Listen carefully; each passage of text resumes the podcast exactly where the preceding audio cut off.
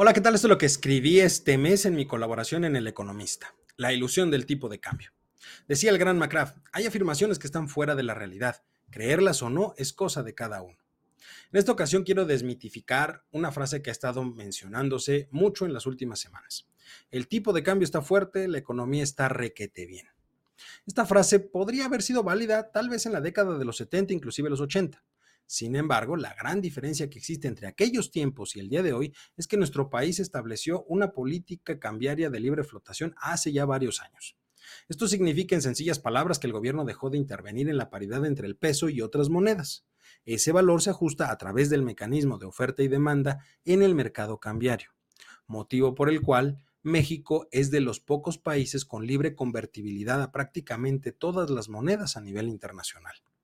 Lo anterior significa, en simple y llano castellano, que nada tiene que ver de manera directa el gobierno y su política económica con la apreciación o depreciación del peso frente a otras monedas, en específico hablando del dólar estadounidense.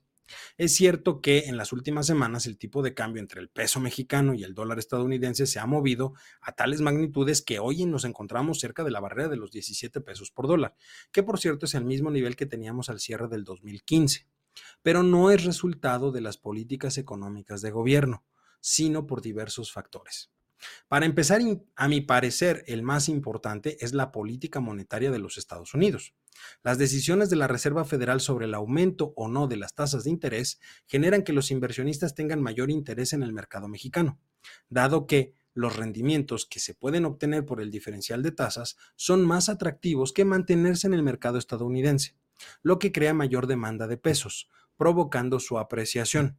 Sin embargo, surge nuevamente una pregunta que he tratado de contestar en diferentes foros. ¿A quién le beneficia la apreciación del peso? La respuesta más acertada es depende. México es un país cuyo principal socio comercial son los Estados Unidos, por lo que la importación y exportación de bienes y servicios entre ambos países es una situación común y continua.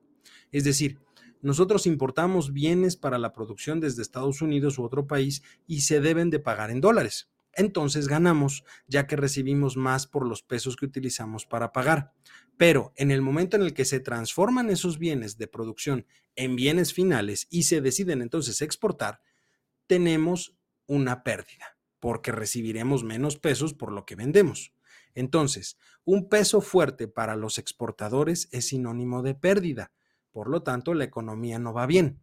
Mientras que por el lado de los importadores, un peso fuerte hace que ganen. Por lo tanto, la economía va bien. ¿Quién tiene la razón? Nuevamente depende. Otro ejemplo de esta situación son las tan cacareadas remesas que se reciben en México, las cuales en un 90% son dirigidas al consumo, y es ahí donde el tipo de cambio entra en la ecuación.